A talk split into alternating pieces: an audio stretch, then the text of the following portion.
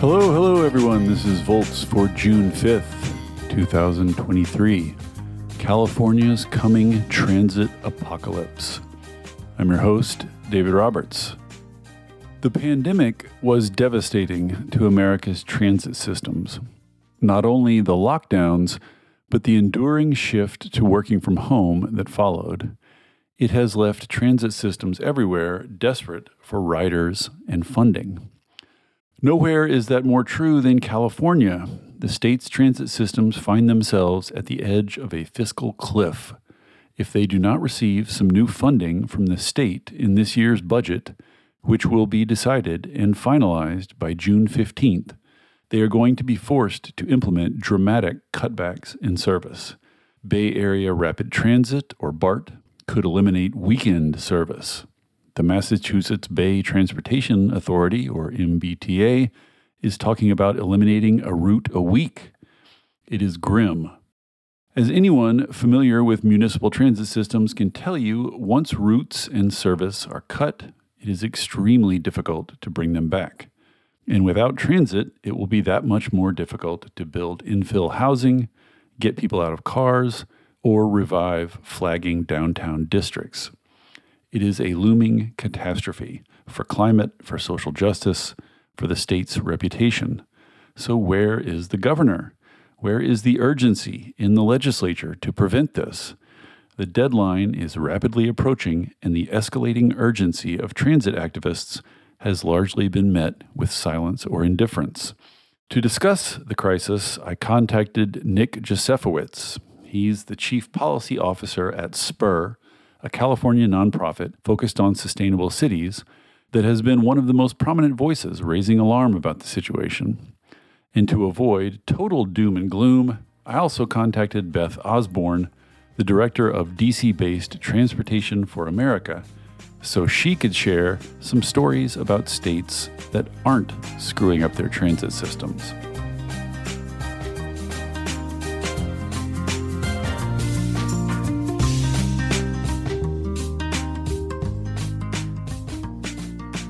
All right, then, with no further ado, Nick Josefowitz and Beth Osborne, thank you so much for coming on Volts.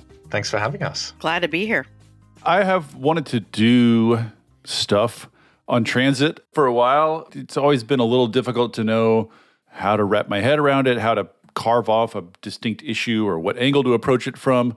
But uh, helpfully, reality has served up a horrible crisis. So just a, a wonderful excuse to to jump into this subject. So let's before we back out to a more general picture, let's start there, Nick, with you. Just tell us what is the transit funding cliff crisis and how the heck did it come to this?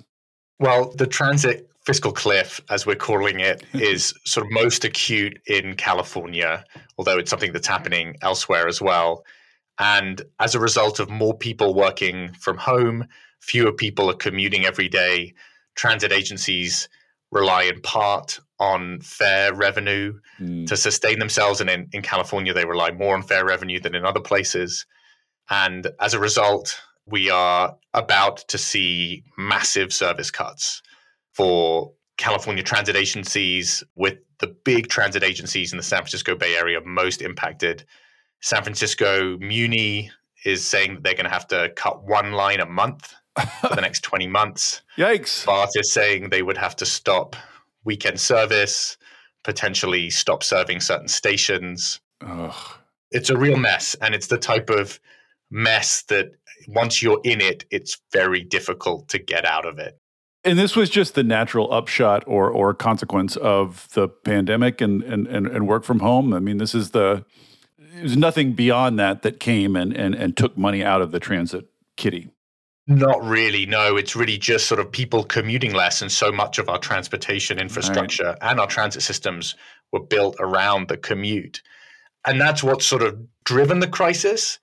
But the fact that we've allowed ourselves to be on the precipice is a decision that we've all collectively made, or that I should say, in this case, the state government has made. The, the federal government stepped up during COVID and provided operating support to transit agencies around the country to help them continue to run buses and trains. Through the infrastructure bill, right? Exactly. Through all the COVID relief bills, there was really meaningful support for transit. Oh, right. But that's run out and there's not any more coming. And now it's it's really up to the state of California to support transit like other states have done. And this is really coming down to the wire. So, what is the wire exactly? What is the deadline here? So the deadline is June 15th. That's when California is constitutionally required to adopt a budget. Mm. And so it's a good 15 days away, and, and they have to. and so we ha- basically have, I think, two weeks here to convince the state, the governor, the legislature that this year would be the year that we need to save transit. and so, what exactly are advocates asking the government to do? Is this taking money from some other bucket? Is this just raising taxes? Is reallocating something, or is there a, a pool of money that they have their eye on in particular? What exact, what precisely would you like California legislators to do? Well, there's really two things. The first one is that in the Federal Infrastructure Act, the IIJA, there was money that was allocated to transportation and it flowed through highway accounts, but is eligible to support transit operations. Mm. And President Biden, even in his budget memo, said, Hey, states, we gave you this pot of money and you can use it on transit operations if you want. and so we're asking the state to use some of that money that is not allocated yet, over $1.5 billion, to support transit operations. And then the second thing is that California has a cap and trade system. Yes which I'm sure all your listeners are, are sort of familiar with.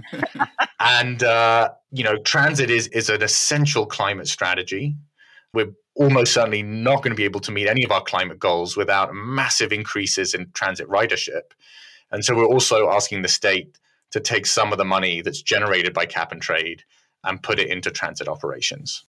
It just and I bet I'm not the only person that hears it this way. It just sounds weird to be in a blue state, a liberal state, an allegedly climate forward, climate leading state.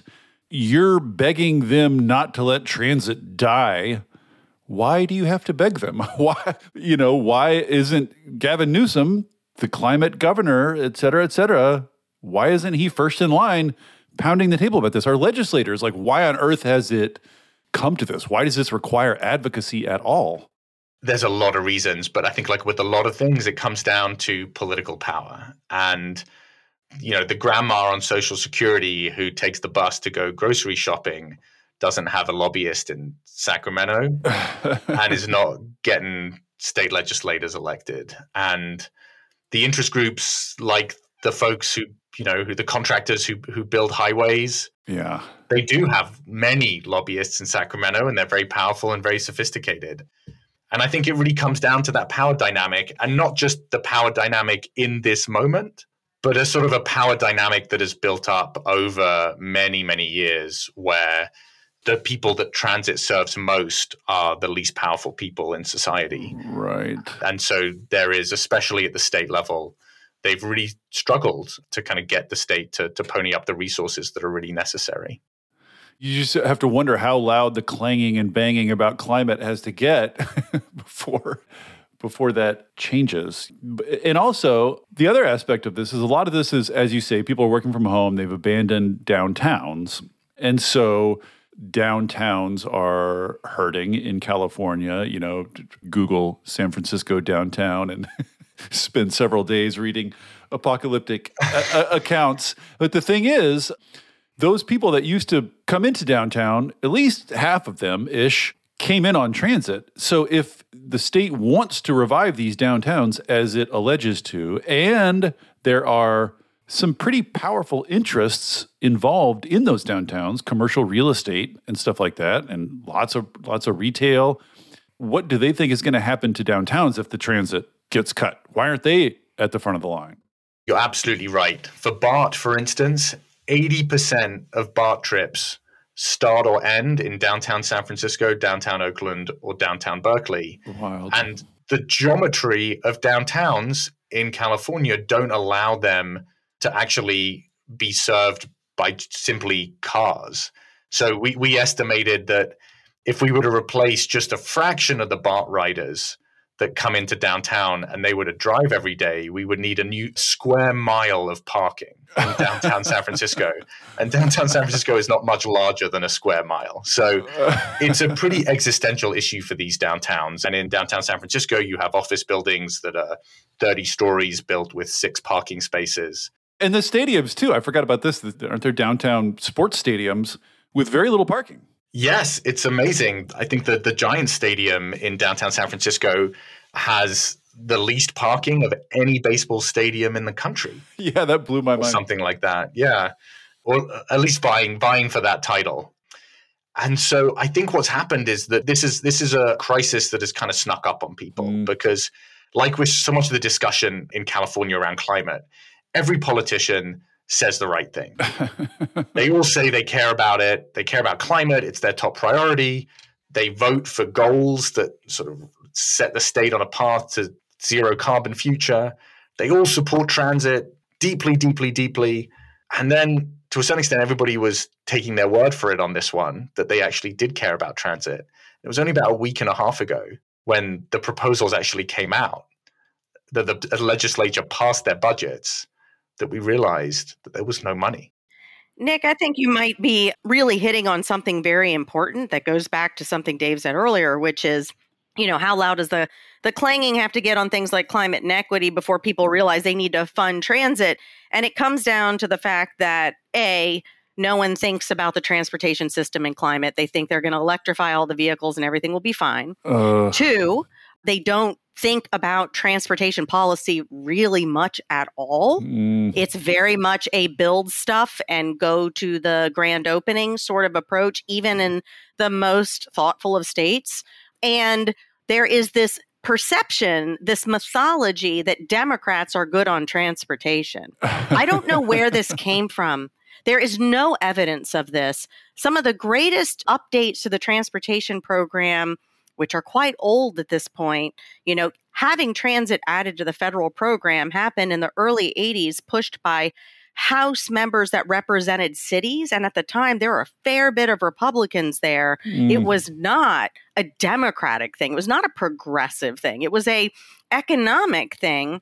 And I often find that the best folks to convince to do transportation differently are those that are looking to make their money go farther not the climate uh, and equity folks. Right. It is the folks that are saying this doesn't seem to be working and it seems to be wasteful. And you can get further with conservatives on that a lot of the time. So laying back and assuming that so called progressives are going to stand up for transit has always been a losing strategy that somehow no one has noticed. Well, let me ask you about that then, Beth, because you have sort of a national perspective on this. The fact that transit had an anemic, let's say, um, uh, support, you know, grassroots support, and then you know, relatively anemic support even among Democrats has been true for a long time. All you have to do is look at where states spend their transportation dollars, like in blue states and red states. It's all going to highway, highway, highways. But it seems like, to me at least, in parallel with the rise of the clanging and banging about climate change, there's been the rise of the YIMBY movement and the, the movement about more housing and the moving about cities and urbanism and transit and bikes and et cetera, et cetera, et cetera. It seems like there is something like a grassroots upswell happening. Do you see that being of sufficient size and scale to change that basic calculus, the calculus being nobody loves transit and nobody will fight for it? Well, I think it's growing and it is moving in that direction. It's really positive to see people pushing back on things that used to be considered too nerdy, too in the weeds to get involved in, like you know fights about parking minimums and fights mm-hmm. about single family housing and things like that so there is something happening that is positive we have a lot of ground to make up and we have very short period of time to do it. But I also I don't know that it's a lack of love for transit. I think it's a lack of thought about transportation and transportation policy.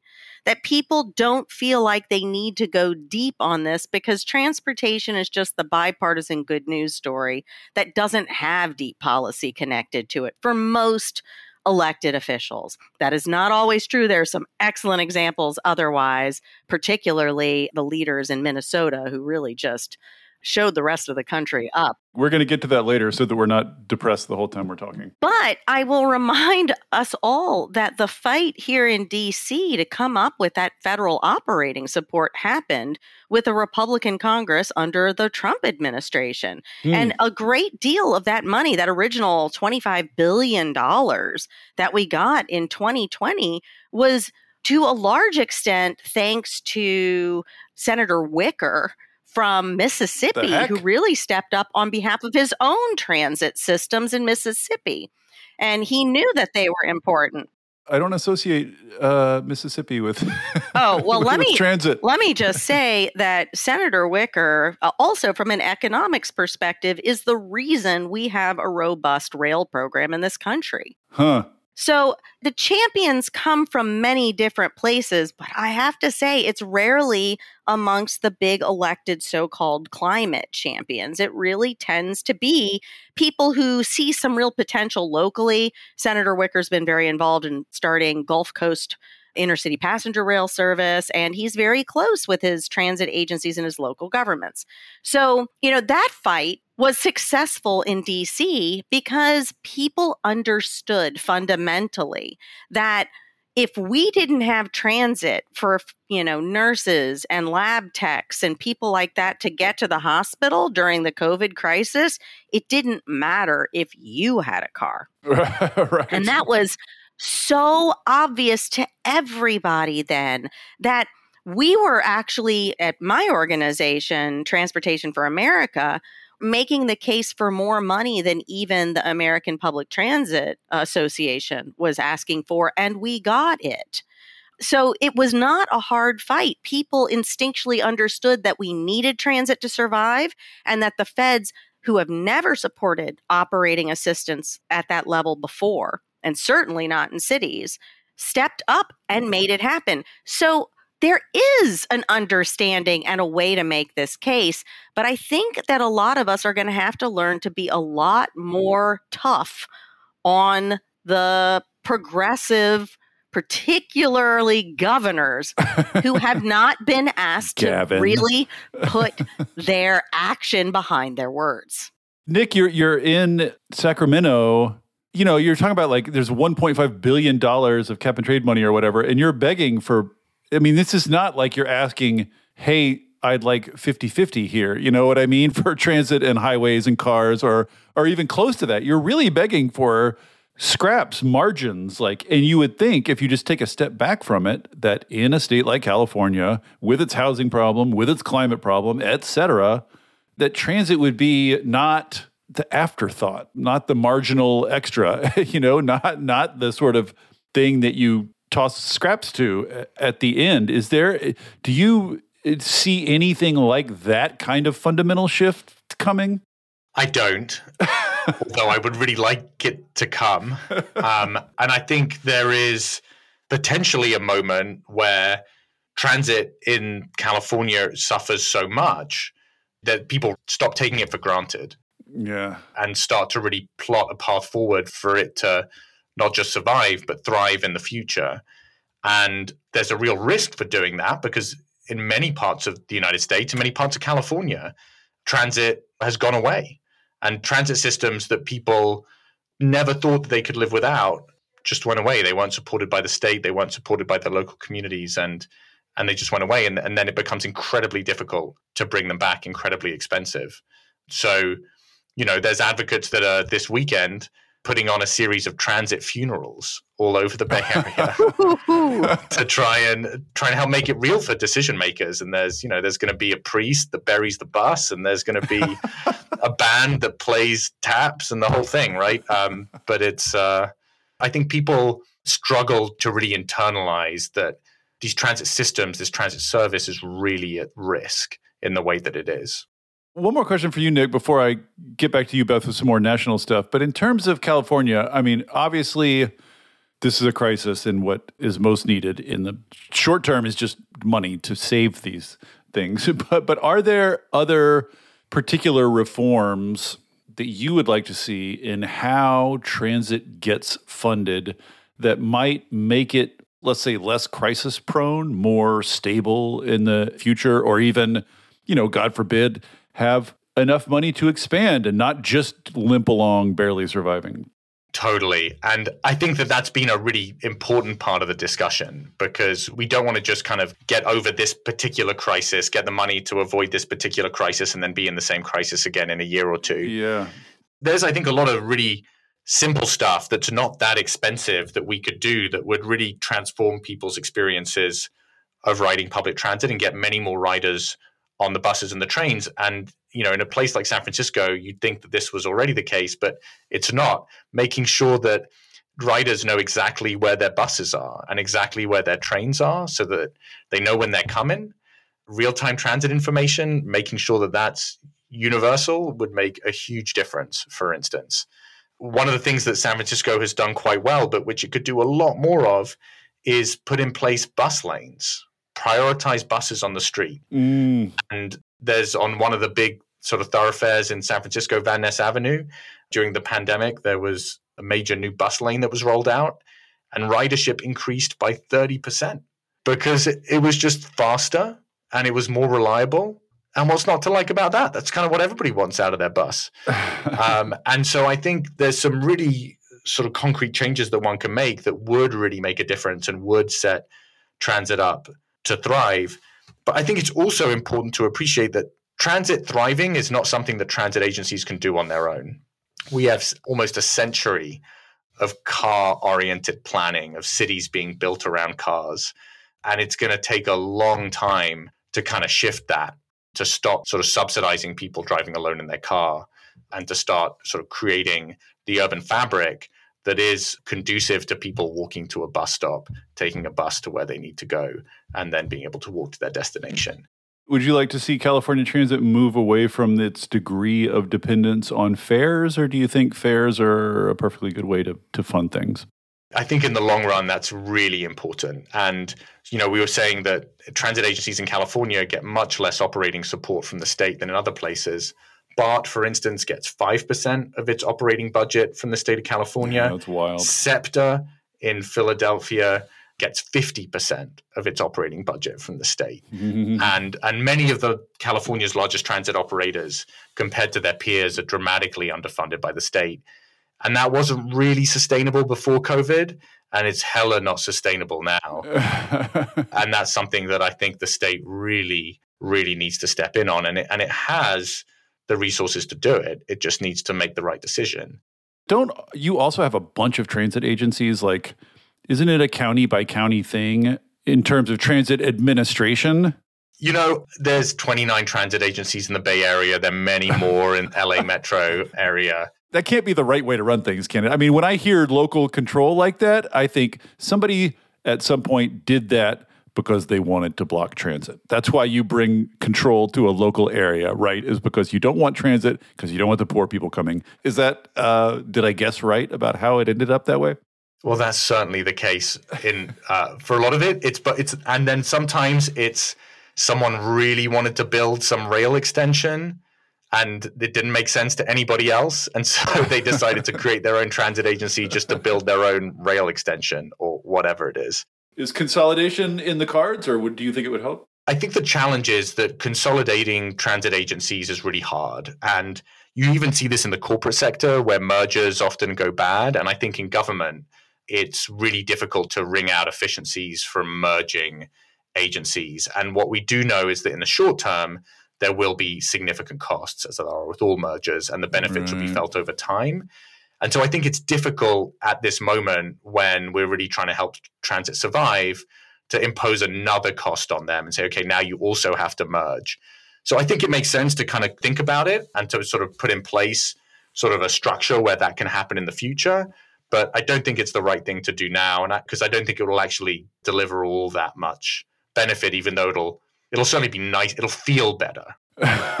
It'll be more conceptually uh, neat and tidy. Yeah, symmetry to it. I don't know if I think it's that useless. There are ways to make them at least coordinate investment packages, operations, planning, and things like that, that then make the preservation of their fiefdoms less useful or attractive.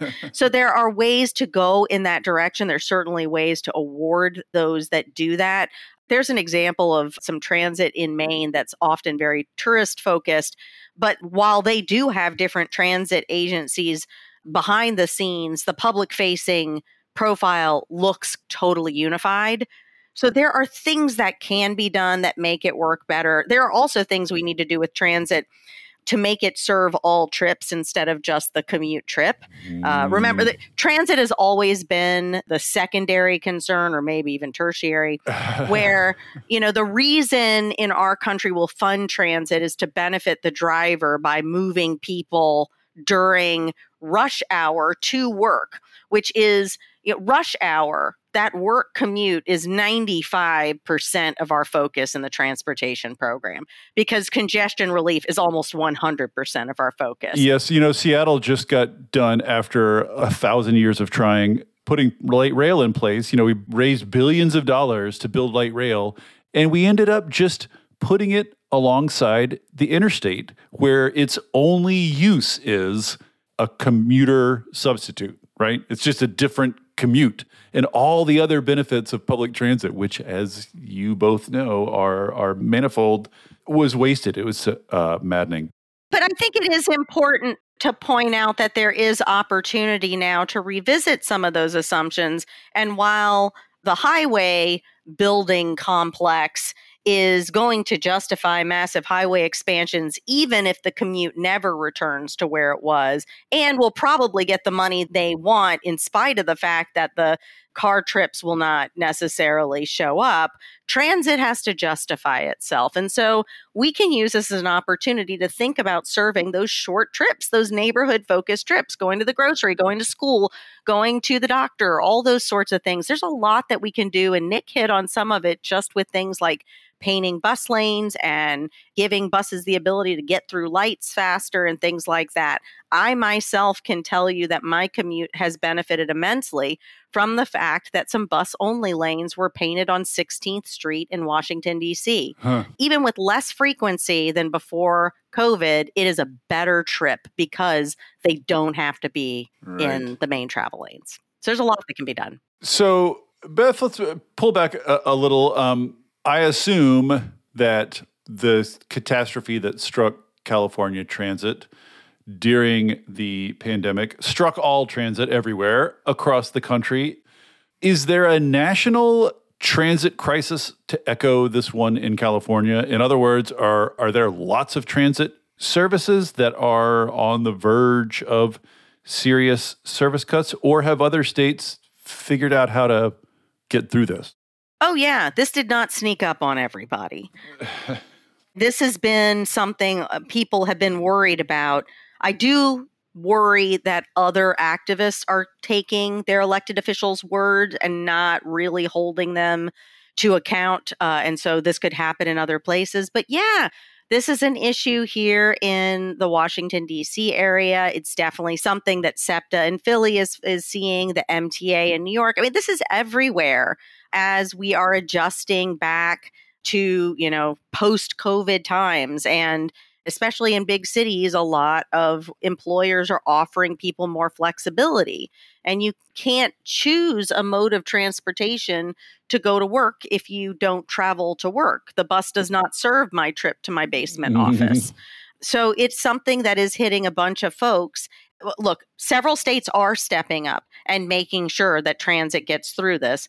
Most are just trying to help it eke its way through rather than thinking, you know, big about how to make transit really robust. Do you think it's inevitable that basically transit, nationally speaking, is going to come out of this worse than it came in? I mean, is it inevitable that there's going to be sort of a national reduction in, no. in service and frequency? You don't think so? No, I think it will come out worse in some places and better in other places. Mm. There are places that are really rethinking the way they provide transit to their constituents as a result of this crisis. And that is a wonderful updating and it's thinking creatively and grabbing the opportunity, taking the challenge and turning it into opportunity. Don't let a crisis go to waste. Like what's whoever whoever said that. That's exactly right.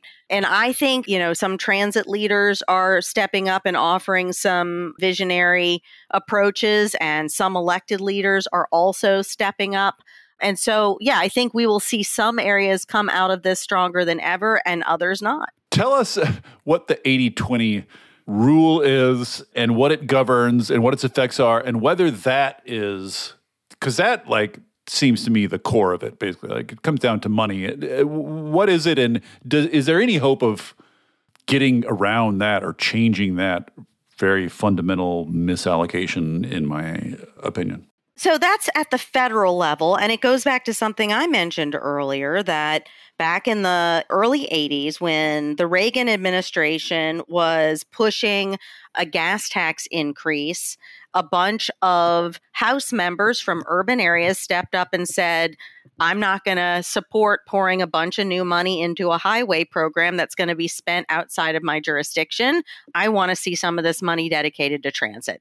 And so they raised the gas tax by five cents, and one penny was reserved for transit, and the other four were for highways 80 20 split. 1982, 41 years ago. Uh. That's I have to say that's the last time urban members really stood up and demanded and got something big in transportation. They've really rested on their laurels since. It's wild. There are more of them now. I mean, you'd think urbanity in general would play a bigger part in our politics these days because the world is urbanizing, US is urbanizing. Well, that's where our economic growth comes from. And yet we still have this weirdly rural focused mm-hmm. Well, that's partly because of the Senate and every member of the Senate thinks they represent a rural state. They'll all tell you that. I remember Barbara Boxer saying that all the time when she was representing California.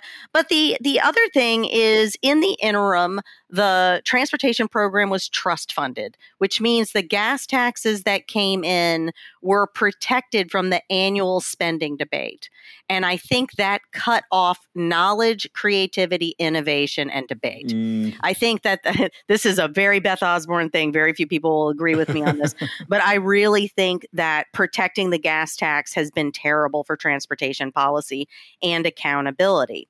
So at the federal level, we did start pushing in this last reauthorization to go from an 80 20 split to a 50 50 split. And there was some beginning interest in the House.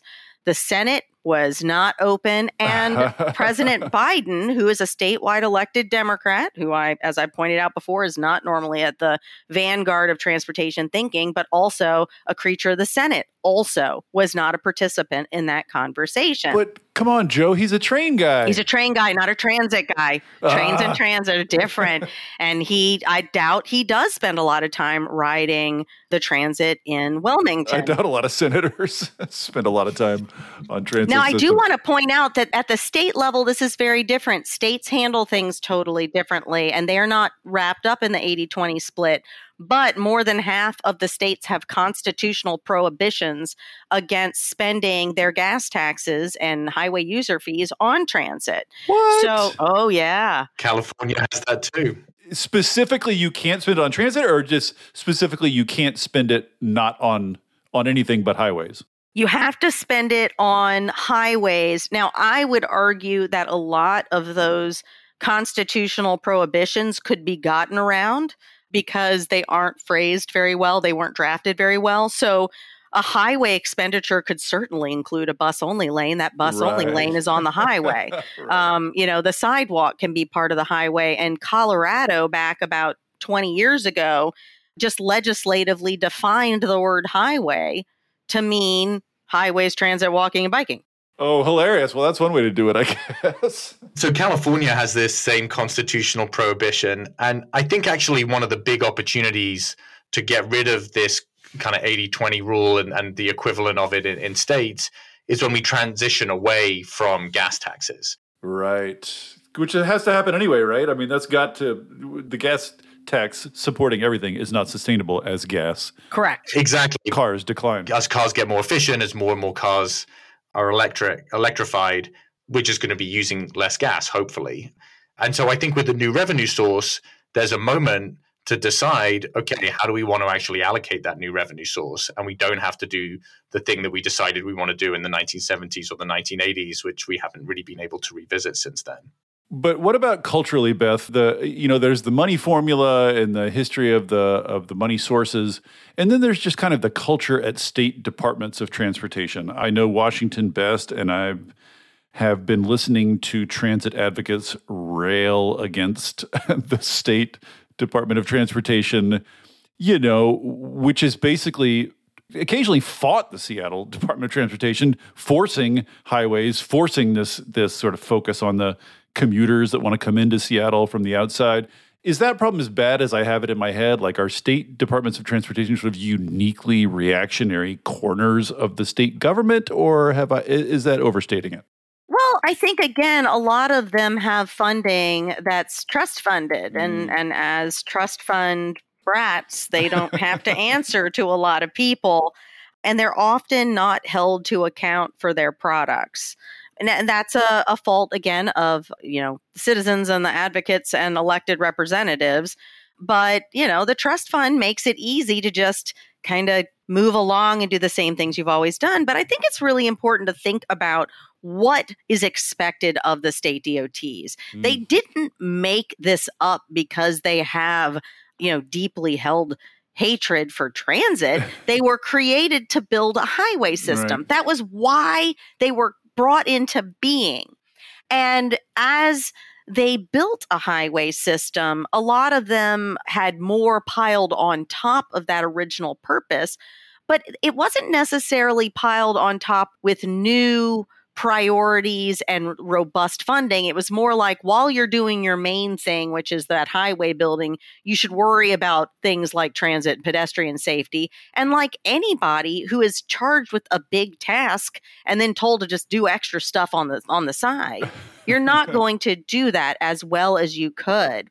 And again, state legislatures are a big part of this. A lot of times it is the legislature that is demanding this kind of funding and approach. And if the DOTs do anything but focus on vehicle movement, vehicle speed, and congestion reduction, they get torn apart by their state mm. legislatures and, frankly, by a lot of the press because across the country, most of the press that covers transportation really only covers the traffic report, Ugh. not really transportation policy. We are starting to see a change in that. There's been some extraordinary leadership from the LA Times that looked at highways and uh, the harm they do to Black and Brown communities from taking property next to highways. And here in the Washington Post and the New York Times have written really outstanding articles on what highway building and expansion really does for congestion reduction. But this is super new. I think one can overstate the power of the bureaucracy as a like an immovable object. Mm. And, and every time we talk about it, it feels a little deep statey when we we go there. Talking about state DOTs makes me feel very deep statey, Nick. Yeah, well, um, we all need to somehow indulge that. But um, what we've seen is that the leadership is appointed by the governor, and sometimes there's commissions that are appointed by the governor and the state legislature. And who is in those leadership positions makes a huge difference. Mm. And with a sort of, if you put people in leadership positions and you keep them there and you put people with similar values in those positions for a number of years, you can really change cultures of agencies. I don't think one can just kind of wave one's hands and say, this is a, we're never going to shift these bureaucracies. I think there are really powerful tools that the governors and, and the state legislature can wield. And you've seen that in California. California has been setting climate targets since before I was born, I think.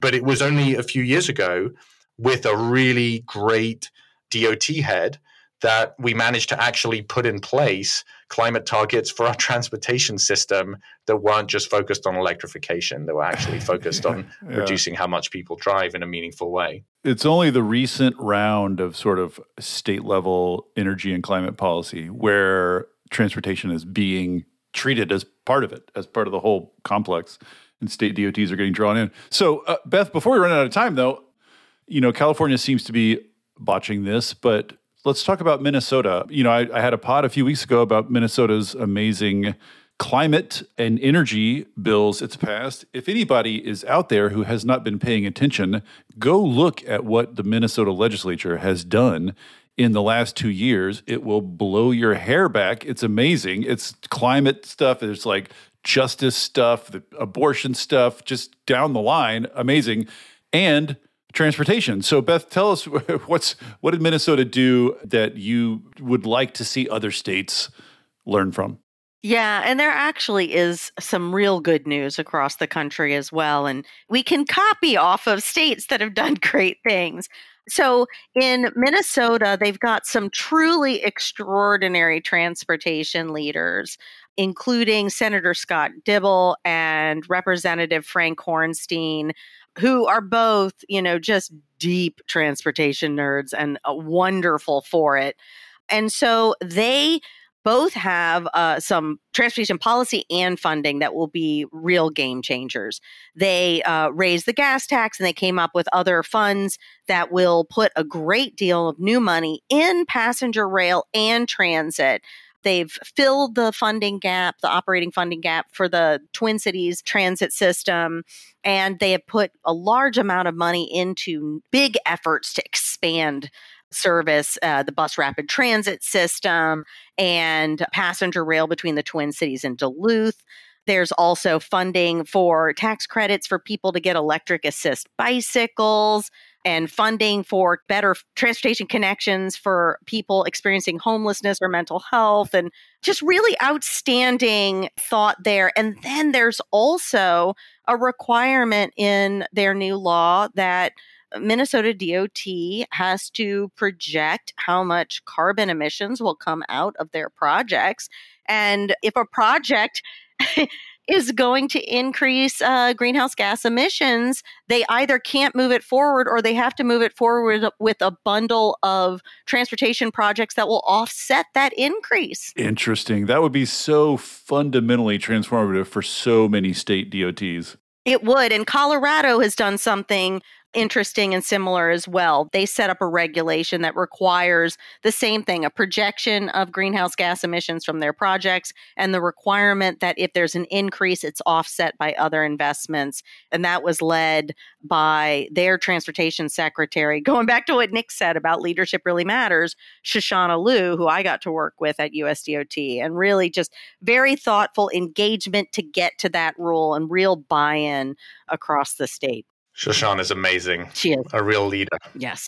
Yeah, I feel like uh, Minnesota and Colorado are sort of like the two liberal kind of superstars of the last few years that don't really get as much hype and praise as the coastal states, you know. But like in terms of of accomplishments, they both have been just crazy productive. Are there other leading lights that we might not know about? Yeah. Something else that snuck by a lot of people was the leadership of Virginia DOT over the last eight years or so.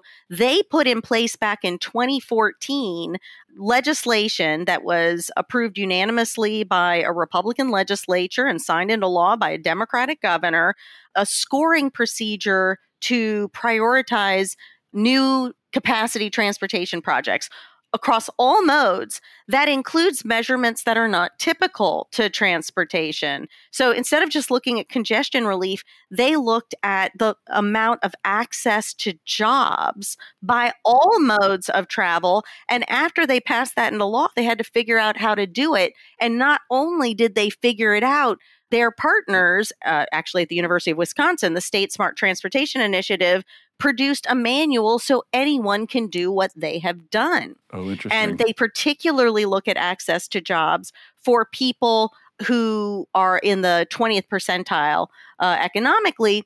And then there's another prong where they have to look at coordination between transportation and land use, which they have translated as access to everything other than jobs. So Right. banks and schools and groceries and retail and parks and all those sorts of things. And it turns out that measure is very tightly connected to how many cars one has to own, how much you spend on transportation, how much you emit. Uh, there's so much connected to that one measure that wraps up a lot of the climate and equity concerns people have.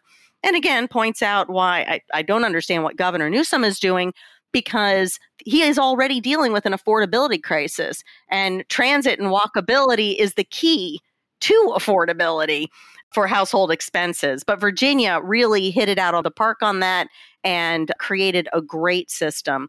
I'll also point to Washington state that now requires a redesign of roadways to safely move everybody, whether they're in or out of a vehicle, on any project that costs more than $500,000. Oh, so wow. that's basically every project.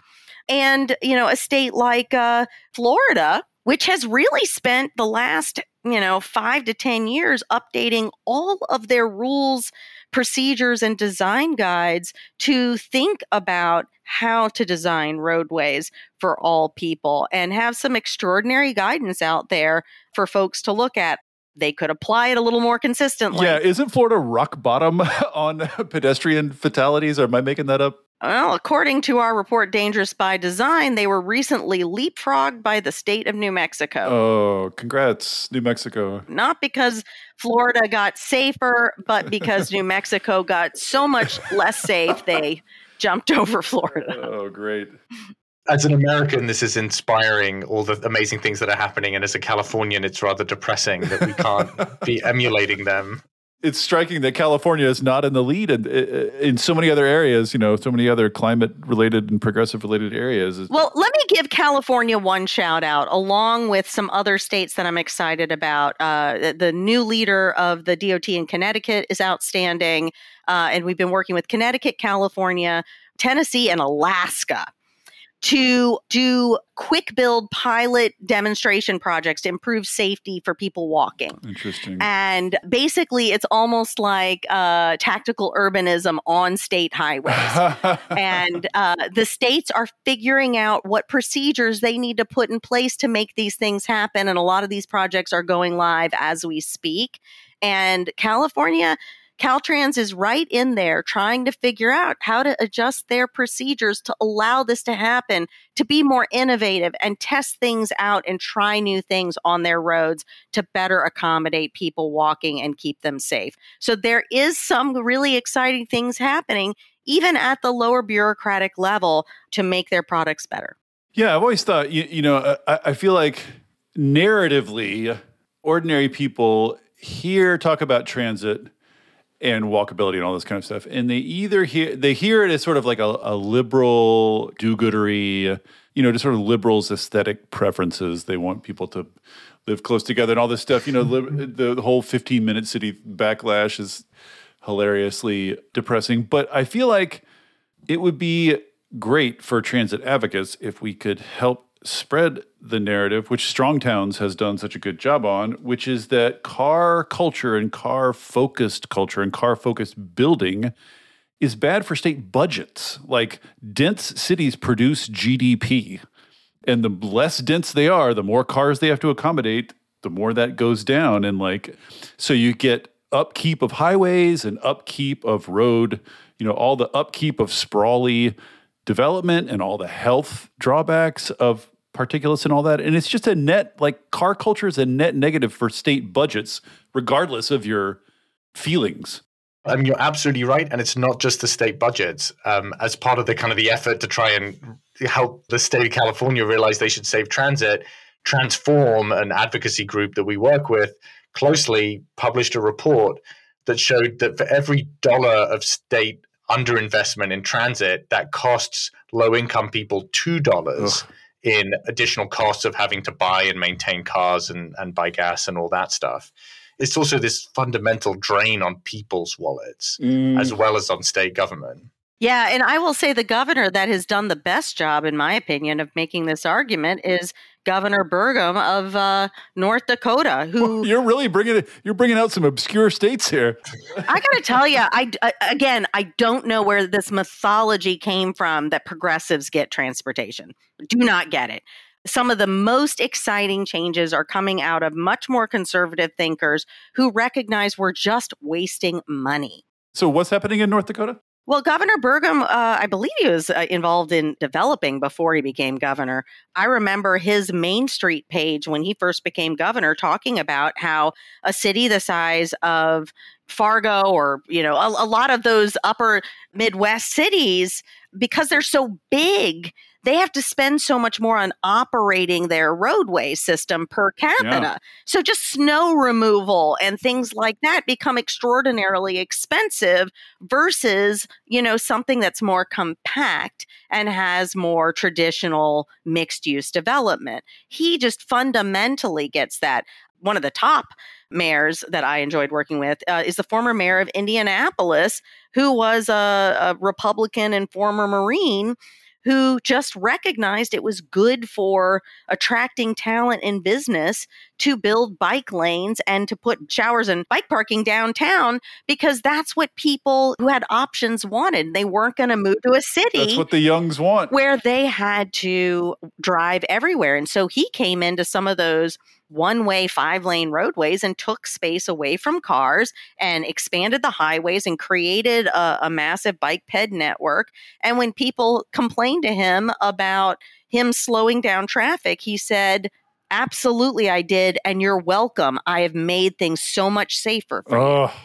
His lips to God's ears. Mm-hmm. uh, that's amazing. Um, well, we're out of time. This is super interesting, super educational. But Nick, I wanted to end with you since we began with the crisis. Let's end with this crisis. Namely, if you are a Californian who's concerned about this upcoming fiscal cliff that transit is about to go off and these huge cuts in service that are looming, uh, what should you do? Is there a clear mechanism of, of feedback or is there a bill to push, or what's the mechanism to make your voice heard on this? SaveCaliforniaTransit.org is where you can go, and it will give you the tools and the information you need to contact the governor, contact legislative leaders, and say that you don't want a California without transit, you don't want a Bay Area without BART, you want to be able to still get on the bus come next year. Yes, and I think nationally we should be able to agree. You are we're to the end of the period where you're allowed to call yourself a climate champion if you're not on the case on land use and transit and density, etc. One hundred percent. That that ended on this podcast right here, right yes. now. You are no longer allowed to do over. it. it's over. It's cold. all right, Nick, uh, Beth, thank you all so much for coming on. Thanks for having us.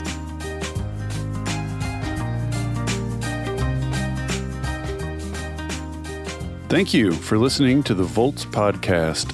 It is ad free, powered entirely by listeners like you. If you value conversations like this, please consider becoming a paid Volts subscriber at volts.wtf. Yes, that's volts.wtf so that I can continue doing this work. Thank you so much, and I'll see you next time.